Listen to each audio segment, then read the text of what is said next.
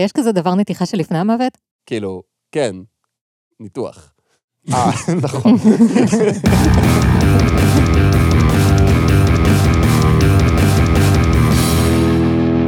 שלום לכולם, אני גל, איתי נמצאים חגי היי, וליבי. היי. למזק, למה זה קיים? המקום בו אנחנו שואלים את השאלה שהיא השם שלנו. והפעם, חיים אחרים. חגי, חיים אחרים. למה זה קיים? אז חיים אחרים הוא מגזין בנושא רוחניות ורפואה אלטרנטיבית שהתחיל בשנות ה-90 המאוחרות. אפשר בבקשה אה, חיים אחרים בהם אני יכולה ללכת הביתה לחתולים שלי? לא, כי יש לי ערימה של גיליונות של המגזין הזה, ואנחנו הולכים לעשות עליהם פרק עכשיו. טוב, אני מניח שזה מה שאנחנו עושים פה. אז העיתון מתחיל, כמו שמקובל, במדור מכתבים למערכת. אוקיי, זה נשמע כמו התחלה קלילה לפרק. כן, אז המכתב הראשון הוא ממרץ 2003, אהה. בו קורא מגיב לאסון מעבורת החלל קולומביה, בה נפטר האסטרונאוט הישראלי הראשון אילן רמון. או שלא קליל. אילן, בצאתך אל מחוץ לאטמוספירה לקחת את כולנו איתך. כשאבדת, אבד חלק מאיתנו. הצורך לברוח רחוק ככל האפשר מאסונות, קשיים ומאבקים אל מרחבי החלל, שם חשבנו לתומנו, בטוח יותר, התרסק יחד עם הקולומביה. אה, בטוח יותר? כאילו, זה עצוב והכל, אבל איך מישהו שאי פעם ראה סרט כלשהו יכול איכשהו לחשוב על החלל החיצון בתור מקום בטוח? צורך זה קיים היה משחר ההיסטוריה. אבות אבותינו בנו את מגדל בבל, האומנם? איקרוס ניסה לעוף אל השמש. האומנם? הצורך לצאת מתחום מחייתנו נובע מפחד מחידלון, אשר על פי כל הידוע, הגוף הפיזי אינו יכול להתחמק ממנו, גם אם ינסוק אל מרחבי הגלקסיות. לדעתי הגיע הזמן לראות אובדן קשה זה כציון דרך להבנת תפקידו של האדם על פני כדור הארץ. האומנם? נוצרנו על פי כל גרסה פילוסופית ידועה, לא מתוך אבולוציה טבעית מקוף קדמון, אלא בצורה מתוכננת כדי להיות מקשרים בין הנברא לבין הבריאה. על כן חיברו אותנו, גם את הספקנים, לנשמה אשר תהיה כמחשב על, לעומת שאר החי, בעלי נפש בהמית קולקטיבית. על פי כל גרסה פילוסופית ידועה. ליבי, זה נכון? ובכן, הבט. אם נתייחס לבריאה מתוכננת, הרי שעוד מאז ימי יוון העתיקה בעצם, היו פילוסופים שכפרו בקיומם של האלים.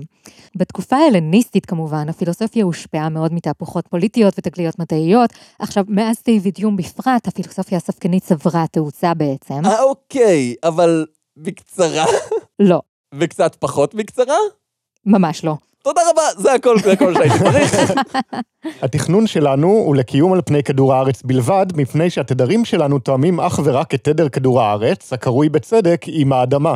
תדרים! לכל מי שמשחק בינגו למזק אפשר לסמן את משבצת תדרים. אז הוא בעצם אומר שהמוות הטרגי של אילן רמון זה כי התדר שלו לא היה מתאים ללהיות אסטרונאוט?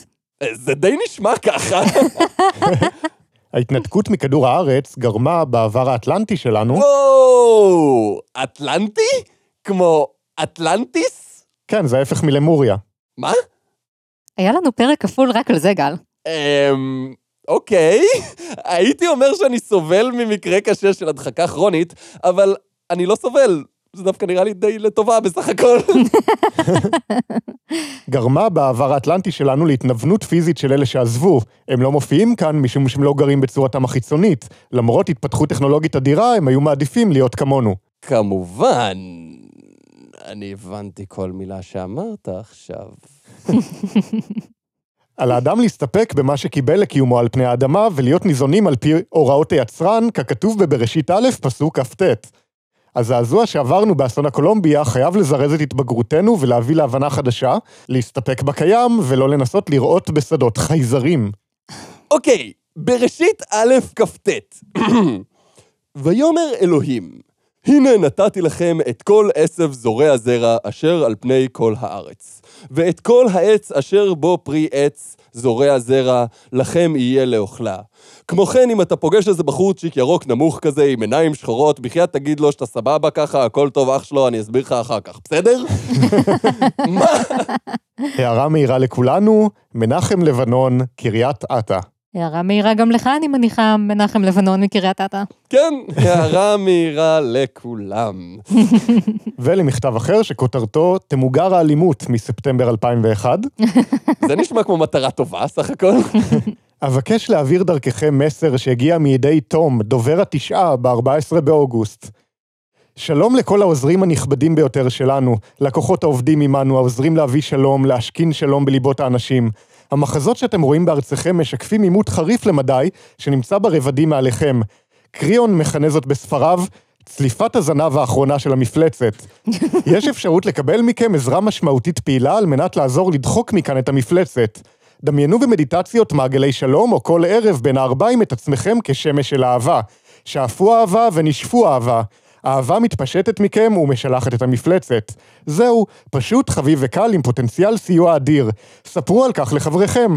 אפשר לעשות זאת ביחידות, ואפשר לשלב ידיים בכל גודל של קבוצה. אנא ישמו זאת מדי ערב במשך חודש וחצי לפחות. עד כאן, תודה. דינה פאר מיובלים. אם יש משהו שכל הסיפור של הקורונה לימד אותנו, זה שלהתאסף בקבוצות גדולות, לשלב ידיים, ואז לשאוף ולנשוף ולגרום לדברים להתפשט מכם, זה לא תמיד הרעיון הכי מוצלח. אה, מי זה התשעה האלה ולמה הם אומרים לי מה לעשות?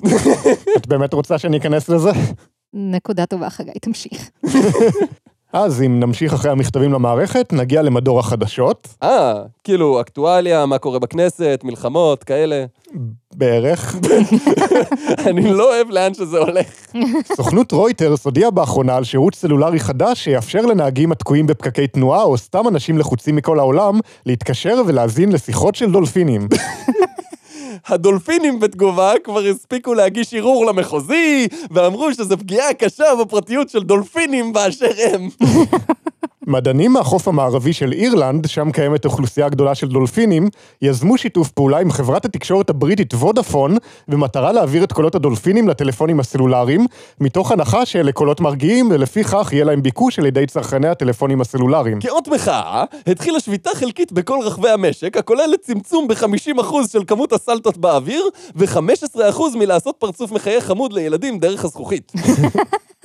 אחד האתגרים בפרויקט הוא תדר הקולות הרחב המשמש את הדולפינים, אשר בני אדם יכולים לשמוע רק חלק קטן ממנו. בנוסף, יהיו רעשי רקע של זרמי המים החזקים שמגיעים לשמורה מהאוקיינוס האטלנטי. התקשורת תהיה חד צדדית, ולא תינתן לבני אדם האפשרות להפריע את מנוחת הדולפינים. אה, אני חושבת שזה בסדר גמור לרצות להקשיב חד צדדית לשיחות של זרים בזמן שאתה בפקק. אה, שלום לכולם, אני גל, איתי נמצא... אוקיי, כן. לדואגים בעניין סכנת הקרינה לדולפינים, הוסבר שאין קרינה במכשירי ההקלטה. הם עובדים עם חשמל? כאילו, רגע, בעצם, הם בטמפרטורה מעל האפס המוחלט? כי אם כן, יש בהם קרינה. אז אם אתה כל כך מודאג מקרינה, אבל הוא לא, הוא אומר את ההפך. אז הנה כתבה ממדור הצרכנות של המגזין על פתרון יעיל לבעיית הקרינה הסלולרית. יש למגזין הרוחניות איזה מדור צרכנות, אתה אומר. כמו שאמר לנו פעם מאזין, בסוף כל פרק של למזק יש חנות מזכרות. אמרו שזה מסוכן, אחר כך אמרו שזה לא בטוח שזה מסוכן, אחר כך הודיעו שלא בטוח שזה בטוח, מה שבטוח זה מחמם את האוזן וזה לא נעים. זה האמת נכון. שיחה בטלפון סלולרי, שאני מניח שעל זה הם מדברים, אה, מחממת את האוזן. אני לא בטוח כמה מזה זה תוצאה של גלי מיקרו שעושים חימום קל של המים באוזן, וכמה מזה זה ההתחממות של המכשיר, אבל חקרו את זה המון, ולא הצליחו למצוא שום מנגנון שבו זה יכול לעשות נזק. מזל שמאז אנשים הפסיקו להצמיד את הטלפון לאוזן שלהם והבעיה נפתרה מעצמה. זה נכון. בכל מקרה, כדאי לקחת בחשבון שהקרינה הנפלטת מהטלפונים הסלולריים עלולה לגרום לפגיעה במוח, להרס תאים ולפגיעה באיברים הפנימיים, אף שיש על כך עדויות סותרות. גם כדאי לקחת בחשבון ששתיית מים עלולה להמיס לך את הריאות. כאילו, הרבה דברים עלולים הרבה דברים כשאתה מנסח את זה ככה. ויש עדויות סותרות, אני אמרתי את זה עכשיו, וכולם אמרו אחרת, אז סותר. מצד שני, יש עדויות חד משמעיות שלחץ כן עושה נזק לגוף, אז אולי אם אפשר להרגיע קצת עם ההפחדות לגבי קרינה. חברת ההייטק הישראלית נופר הוציאה פטנט חדש שאמור לחסום את הקרינה הסלולרית. שזה כמובן יוצר את היתרון הנוסף של מצב טיסה בעל כורכך. הבלוקר מעוצב ככרית רכה, נעימה למגע, שאותה מניחים על האנטנה וחלקו העליון של הטלפון הסלולרי. בסופו של דבר מדובר בסוג של כובעון. התמונת אילוסטרציה של זה היא פשוט טלפון נוקיה ישן, עם מה שנראה כאילו חתכו גרב ושמו אותה מעליו. הייטק. דבר היצרן, ייחודו של המוצר הוא בהרכב החומר הפנימי, תרכובת מתכתית מיוחדת המונעת באופן מוחלט מעבר של קרינה דרכה. וכמובן שאז נשאלת השאלה, כמה מחקרים בדיוק בדקו האם התרכובת המתכתית המיוחדת הזאת היא בכלל בעצמה בטוחה לשימוש? יש עדויות סותרות. חוויית משתמש. הניסיון לבדוק את רמת הקרינה עם ובלי בלוקר בעזרת מכשור מתוחכם לא העלה תוצאות חד משמעיות. לא העלה תוצאות חד משמעיות. זאת אומרת, תוצאות חד משמעיות לא עלו. זה אחלה חוויית משתמש. עם זאת, באופן מובהק האוזן מתחממת הרבה פחות כשהכובעון מורכב על חלקו העליון של הסלולרי. הבעיה היא שכמו כובעונים אחרים, גם הכובעון הזה נוטה ליפול מהמכשיר בדיוק ברגעים הקריטיים וללכת לאיבוד בכל התיק. על כל פנים, בתחושה זה הרבה יותר בטוח לדבר עם מאשר בלי. וזה הניסיון הכי מוצלח שלהם לשכנע אותנו לקנות את זה, אתה אומר? אוקיי, אני לא השתכנעתי, וגם ככה כל הבית שלי מלא במוצרים ששינו לי את החיים מהפרק הקודם, אז בואו פשוט נוותר על כל הצרכנות הרוחנית הזאת. זה מגזין, הרי, לא? אין כתבות או משהו? כמובן שיש כתבות. איך אפשר בלי הדבר שכולנו חושבים עליו כשאנחנו חושבים על רוחניות? שהוא? אופנה כמובן. כמובן. אז בואו נקרא מהכתבה, הלוקים הכי מוצלחים של פסטיבליישן טיפי. שזה ממש לא צרכנות, זה ההפך הגמור מצרכנות. הלוק האימהי המוביל בפסטיבלים מושפע מתנאי השטח, מראה שזוכה להצלחה נאה ומושך אהדה. זכרו שתינוק יכול לשמש גם כאביזר אופנתי, במיוחד בסביבה שבה פוריות נחשבת ליתרון. וואו, גם במגזינים הכי חומרניים ושטחיים שקראתי, וקראתי הרבה, לא ראיתי שמדברים על תינוק בתור אקססורי. יש הוא מודל הזדהות מבוקש בקרב גברים רוחניים. זקן ושיער מגודלים שגולשים על חזה חשוף וצנום יוצרים את המראה הזה. זר פרחים סביב הראש ישלים את המראה ויהווה פרפרזה נחמדה לזר הקוצים המקורי. אין צורך לעטות הבעה של סבל, כי הסבל הוא אאוט. חשבתי שכל הקטע של ישו היה שהוא סבל ומת בשביל החטאים שלנו, לא? לטעמנו אין מתחרים ללוק המתענג של בודהה. גברים, זכרו שכרס בולטת אינה אביזר שיש להדחיקו בשעת הפסטיבל. אדרבה, הכרס מעידה על שמחת החיים והחושניות של בעליה הגאים. אה, הבודה גם אמר שהחיים הם סבל. אבל האם החיים אחרים הם סבל? בשבילי כן. השיער יכול לשמש כחבל מקרמה שבו תולים קישוטים שונים כמו צדפים ופעמונים. אם תסתכלו היטב בנערה שבתמונה, תגלו שבמחלפותיה תלוי בין השאר מוצץ. ואנחנו שואלים, מה הלאה? מה היא עוד תתלה שם? עציצים? פעמוני רוח? פסנתר כנף? כל הצעירים הפוחזים האלה, איך הם מעיזים לאתגר את הנורמות המיושבות של פסטיבל שנטיפי? הפרחה הרוחנית זה הלוק שנבחר פה אחד בידי ידידינו הגברים כאטרקטיבי ביותר. קשה לעמוד בפני הקסם המתוק של נערת הפסטיבלים, שלא טורחת ללבוש שום דבר חוץ מתחצונים פרחוניים. מצד שני, אל תנסו זאת ללא זוג רגליים מתאימות. בכניסה למתחם תמצאו אדם חשוד עם מקרר גדול, דרכו תוכלו לרכוש זוג רגליים שיוכלו להתאים. את המעצבת נטע רמון ניתן להכתיר למלכת הפיות של השנטיפי. את רמון, אישה יפה בת 43, תפסנו לבושה שמלת סטן בצבע אפרסק, ציפורני רגליה משוחות לק זהוב שבו משובצים קריסטלים. קריסטלים! לכל מי שמשחק בינגו למזק, עכשיו אפשר לסמן את משבצת הקריסטלים, אנחנו בדרך לבינגו מלא! איפה הכתבה על רב חובל בשאר השליין? האם היא תגיע? האם היא לא תגיע? היא לא תגיע. אבל תמשיכו להקשיב בכל זאת.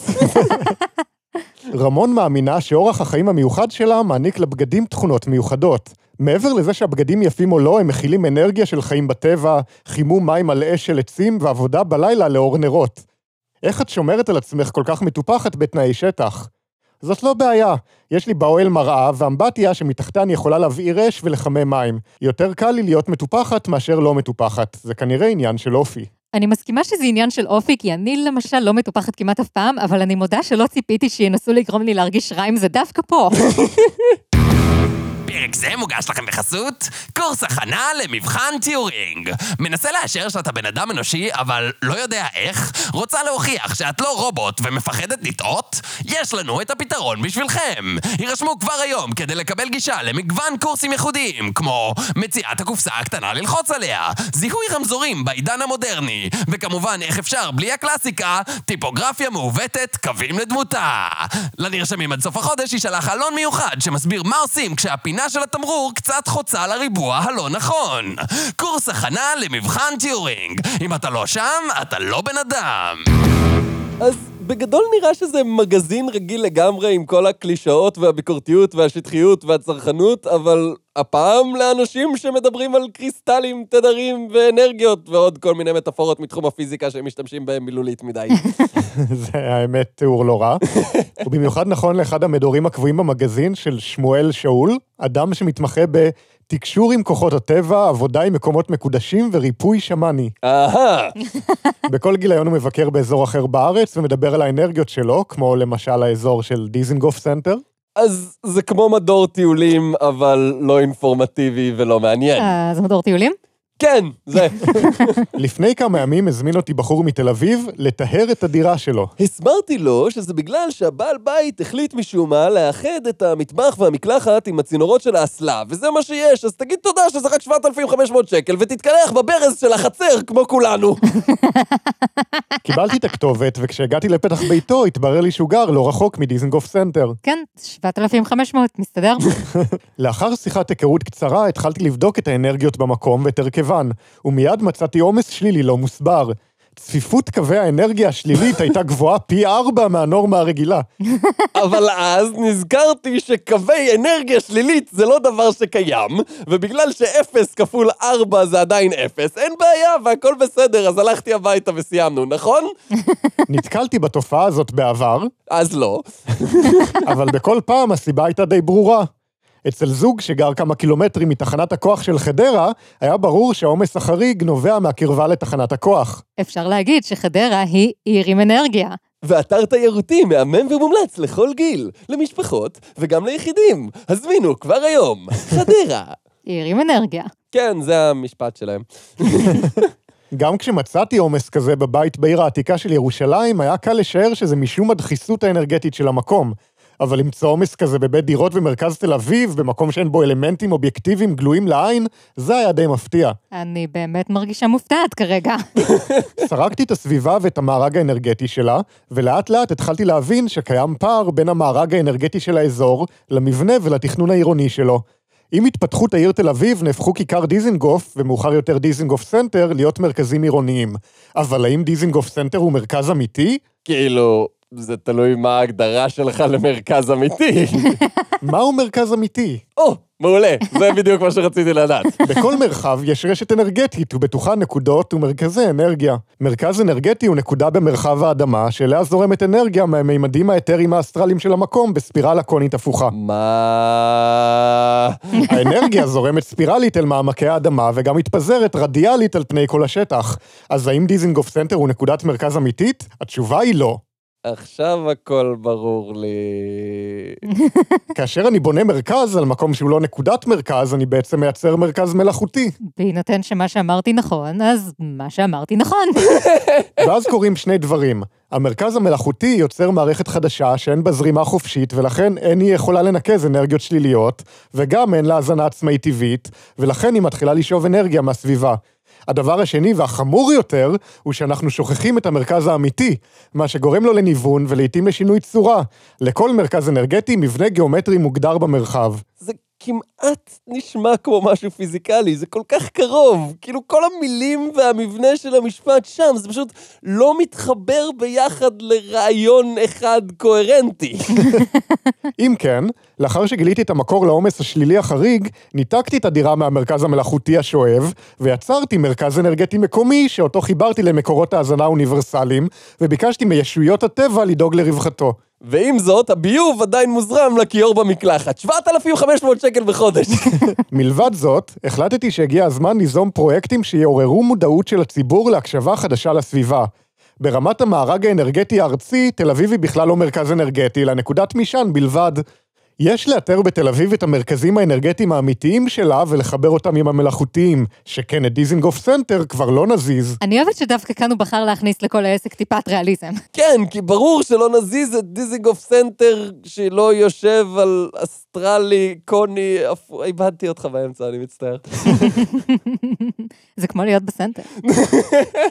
כמו בחוץ, כך גם בפנים. גם במארג האנרגטי שלנו אנחנו שוכחים לא פעם את המרכז הפנימי שלנו. רבים מאיתנו שכחו את קיומו ויצרו במקומו מרכזים מלאכותיים. בנו להם דיזינגוף סנטר שכלל לא קשור להווייתם הפנימית. רגע, רגע, רגע, בתור אחת שבילתה חלק ניכר מצעירותה בדיזינגוף סנטר, אתה לא תגיד לי מה קשור או לא קשור להווייתי הפנימית.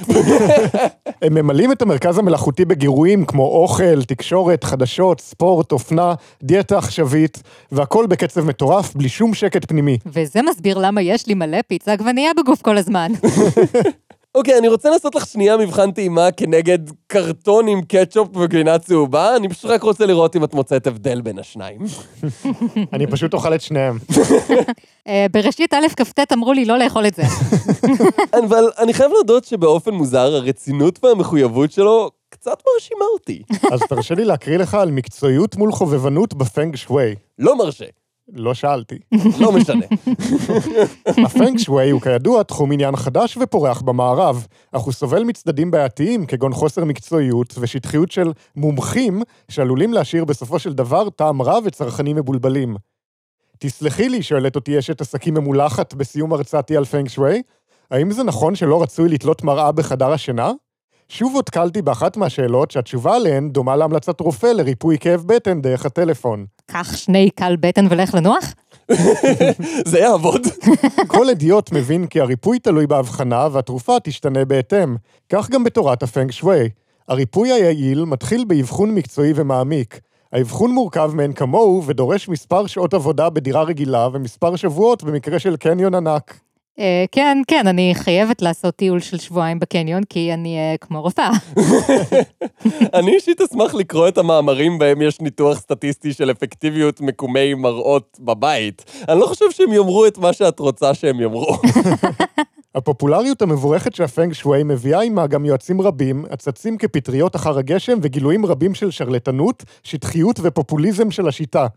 היבטים שליליים אלה מוציאים את ביטוים יותר ויותר באמצעי התקשורת בידי אנשים המציגים את עצמם כיודעי דבר בתחום. לא פלא שיש אנשים רבים המתייחסים לפנג שווי כאל גימיק חביב ואופנתי למי שרוצה להרגיש אין. ואיך הם מעיזים לקחת כסף מאנשים על ייעוץ לא מבוסס בצורה שהיא שונה משלי. ניתן למצוא עוסקים בתחום המבססים את הייעוץ שלהם על קריאת ספר אחד או שניים. הגרוע מכל הוא שיש כאלה שאף מסמיכים אנשים אחרים. אז את טוענת שצריכה להיות איזושהי מגבלה על בסיס מה מותר למכור שירותי ייעוץ? כי גם זה לא מוביל למה שאת מכוונת אליו. דוגמה לבעיית הרדידות מופיעה בניסיון להסביר מדוע אין זה מומלץ לישון עם הרגליים מול דלת חדר השינה. התשובה השטחית הנפוצה היא משום שמוציאים מהחדר אדם שמת כשרגליו בכיוון הדלת. תשובה זאת חוטאת לתשובה המדעית המתייחסת לנקודות הרפלקסולוגיה בכף הרגל שהפגיעה בהן משפיעה על נקודות חשובות במוח. מדעית! מחקרי הפנג שווי נעשו בשיטת הניסוי והטעייה בתנאי המעבדה של הטבע, והם זוכים להכרה מוכחת במשך כשלושת אלפים שנה. תנאי המעבדה של הטבע, עם כל הסטריליות של להתפלש בבוץ, ובידוד המשתנים של הכל מעורבב ביחד, מה אכפת לך? כן, למדנו המון מכל החכמים הסינים העתיקים האלה שהתעסקו בעיצוב של קניוני ענק. היא פשוט שוב ושוב מנסחת את הביקורת שלה על מה שהיא עושה בעצמה באופן מושלם, אבל אז מוסיפה איזו הבהרה בסוף שהיא מתכוונת רק לאלו שעושים את זה קצת אחרת ממנה ונכנסו לזה פחות לעומק. אז אולי במקום לכוון את המראה אל הדלת, היא צריכה לכוון אותה על עצמה. וואו. וואו, לוי, הוא... אה, אז חגי. חיים אחרים. למה זה קיים? כדי שתוכל להשוות ולהבין שהחיים הנוכחיים שלך די אחלה סך הכל. אה, זה היה פרק 78 של למזק. תודה רבה לאסף שגיא, חבר קרוב שהביא לנו את המגזינים. כן, פגשתי אותו פעם, הוא פשוט הושיט לי שקית מלאה בערימה של גיליונות ואמר כך, אז כמובן שלקחת. כן. אה, אני מנחש שזה היה מנוי של מישהו, כי כל הגיליונות היו מתקופה מסוימת מתחילת שנות האלפיים. כן, זה הרגיש קצת מיושן. המגזין אגב עדיין יוצא היום בכלל. הם כבר לא מדפיסים אותו בעותקים פיזיים, ובשלב מסוים הם שינו את השם לחיים אחרים המחודש, אבל עדיין יש להם אתר אינטרנט באוויר. זה נשמע כמו פרק עתידי. אני אבדוק את זה. חוץ מזה, אנחנו רוצים לנצל את ההזדמנות לבקש מכל הלמזקים היקרים והאהובים לא להטריד נשים בשם שולה כרמלי. הייתי מוסיפה גם לא להטריד שום נשים בכלל. אה, כן, זה גם נכון. בכל מקרה, רק כדי לתת הקשר, שיתפו צילום מסך של פרופיל של מישהי שזה במקרה השם שלה. כן, יש נשים ששמן הוא שולה כרמלי במציאות. לא פנו אליה בשום צורה שאנחנו יודעים עליה, לא נתנו פרטים אישיים מעבר, אבל היא בן אדם פרטי שלא ביקש להיות מעורב בבדיחה הזאת, ולכן עדיף להשאיר את זה ככה כל עוד זה המצב. בכל מקרה, אתם יודעים מי אתם, אז להיות נחמדים בבקשה, ולא לגרום לנו להתחרט שאנחנו נהיים אובססיביים על שמות אפשריים בלי שום סיבה נראית לעין. סליחה גם לאדון אמצעי רטורי שהמצאתי עכשיו, על כל הפניות שהוא קיבל. גם אליו אנחנו מתנצלים. וסליחה כמובן גם ליום טוב שרעבי. וואו, ישן. בקיצור, תהיו נחמדים, תהיו למזקים. אז איזה מהם? נקודה טובה, חגי תמשיך. חוץ מזה, אם אתם רוצים לשמוע פרקים לפני שהם יוצאים לכולם, וגם אתם יודעים מי אתם, אז אתם יכולים להצטרף לפטריון שלנו. כל עוד אנחנו מצליחים להכין את הפרק לפני הרגע האחרון, שזה לא מובן מאליו. שזה לא מובן מאליו, אנחנו נוציא אותו קודם באופן מצומצם, רק לפטרונים, ורק אז לשאר הקהל הרחב, ואם אתם כבר שם, גם תוכלו לקבל גישה לתוכן בלעדי ולתמוך בדבר הזה שנקרא למזק. ייי. אה, זה היה פרק 78 של למזק, בו למדנו שזה שמשהו אחר לא עושה אותו בשום אופן יותר טוב. אז אה, ביי! ביי. ביי.